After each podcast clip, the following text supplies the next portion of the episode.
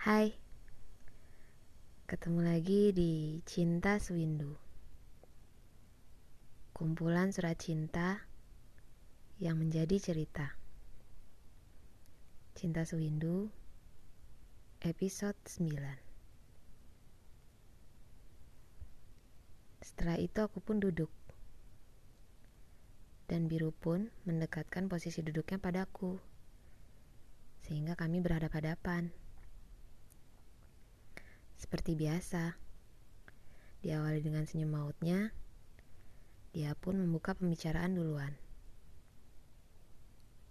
Mel, emangnya lo beneran baru mandi ya? Sambil sedikit menahan ketawa. Ih, sebel ah. Ditinggal nih sambil mau berdiri, padahal pura-pura aja. Lalu dengan cepat dia pun memegang tanganku.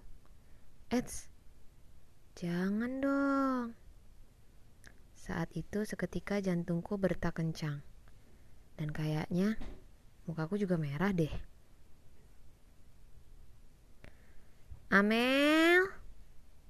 Seketika teriakan mama memecahkan kekakuanku dengan biru. Mel, ajak temennya ke ruang makan sini, sambung mama. Iya, ma. Sebentar, jawabku. Lalu aku pun melepaskan genggaman tangannya. Eh, mama udah manggil tuh. Ikut makan yuk. Saat itu ia pun hanya tersenyum padaku dan ikut berjalan menuju ke ruang makan. Setibanya di ruang makan, Mama menyambut Biru dengan senyum. Ayo Ru sini, jangan malu-malu. Lalu Kak Odi pun mempersilahkan Biru duduk di sebelahnya. Sini Ru, duduk dekat gue aja. Tak berapa lama, Papa pun menyusul ke ruang makan. Biru pun langsung berdiri memperkenalkan diri. Halo om, saya Biru teman lesnya Amel. Tapi dengan jahilnya Shodi menambahkan. Teman les yang jadi pacarnya, Pak. Papa pun hanya tersenyum mendengarnya. Papa mengajak Biru berjabat tangan. Hai Ru, saya Dwi, papanya Amel. Silakan duduk lagi. Di sini santai aja ya. Lalu semua pun sudah duduk rapi dan mama seperti biasa mulai membagikan nasi. Setelah mengambilkan nasi papa, mama pun memintaku mengambilkan piring biru. Mel, tolong ambilin punya biru sini. Biru makannya yang banyak ya. Tante udah masak enak loh. Biru pun menjawab sambil tersenyum. Ya tante, terima kasih. Kami pun mulai makan sambil sesekali berbincang. Dan papa pun saat itu membuka percakapan dengan Biru. Biru sekolah di mana? Di SMP 84, Om. Sama kayak Amel baru masuk. Oh, Om tahu sekolahnya. Yang dekat masjid kan? Betul, Om. Dekat sama Masjid Nur Iman. Di masjid itu kan setiap akhir pekan pasti ada kajian. Kalau lagi sempet, Om juga ikut. Kan dekat sini juga ya? Tiba-tiba Odi pun ikut masuk dalam percakapan Papa dan Biru. Emang rumah lu di mana, Ru? Di Jalan Derawan, Kak. Dekat Swalayan Timart. Tinggal belok kiri sampai.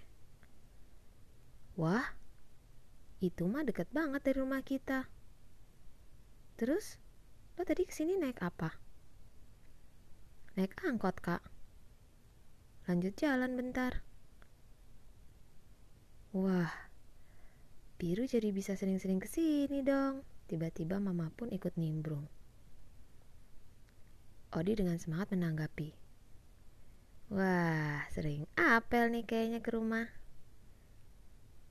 Lain kali jangan lupa bawa martabak ya, Ru. Dan lagi-lagi papa dan mama hanya bisa tersenyum. Obrolan pun berlanjut semakin hangat. Dengan sekali ada gelak tawa di dalamnya karena si Odi terus memojokkan biru denganku. Selesai makan, papa mengajak kami untuk bersama-sama sholat zuhur. Setelah sholat, mama dan papa menuju kamar untuk beristirahat. Dan si Odi siap-siap untuk latihan basket. Tinggal aku dan Biru yang kembali ke ruang tengah untuk melanjutkan pembicaraan.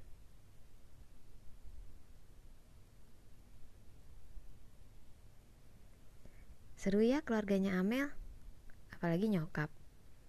Energik banget kayak ABG.